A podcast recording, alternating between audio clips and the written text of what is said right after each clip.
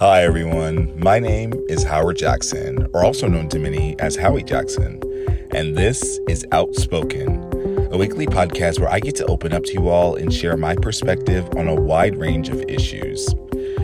So, here's the deal this project has been long overdue for quite some time now for a combination of reasons, but particularly due to the fact that there aren't very many millennial voices who are as candid and as raw as I am in this intimate.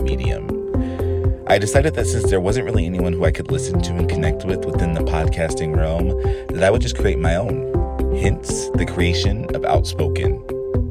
I believe that I offer a very unique and unfiltered perspective on everything from news to pop culture to sports to social issues and so much more. And I'm certain that as you'll get to know me in these coming episodes, that you will see how outspoken I truly am.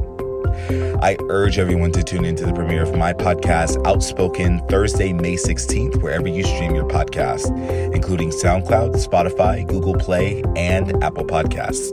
I'll see you then.